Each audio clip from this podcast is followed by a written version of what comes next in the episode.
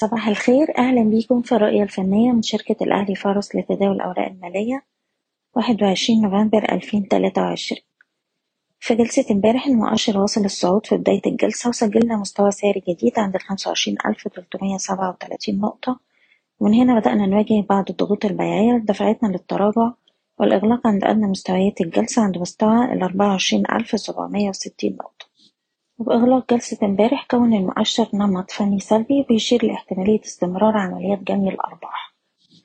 في نفس الوقت كنا أشرنا قبل كده أن الصعود الأخير كان بأحجام تداول متوسطة ومدعوم بشكل رئيسي بأداء البنك التجاري الدولي، إلا أن معظم الأسهم المكونة لمؤشر 30 ما كانتش بتسجل مستويات سعرية جديدة أو بتقدر تتجاوز مستويات مقاومتها اللي بتوازي مستويات ال 24500 على مؤشر 30، واللي كان بيعكس لنا حالة من ضعف مؤشرات صحة السوق وجودته.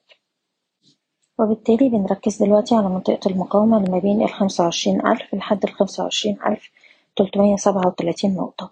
لو القوة الشرائية ما قدرتش تطلع فوق المستويات دي وتتجاوزها الأعلى، في الحالة دي هيبقى معرضين إن احنا نشوف مزيد من عمليات جني الأرباح اللي هتودينا لمستويات الدعم عند ال 24300، وده أول مستوى دعم، واللي في حالة كسره الأسفل هتبقى إشارة سلبية جديدة وهتدفع السوق لمستويات ال 23690 نقطة. على الأجل القصير بننصح بجني الأرباح والالتزام بمستويات حماية الأرباح لكل سهم على حد. بشكركم، نتمنى لكم التوفيق.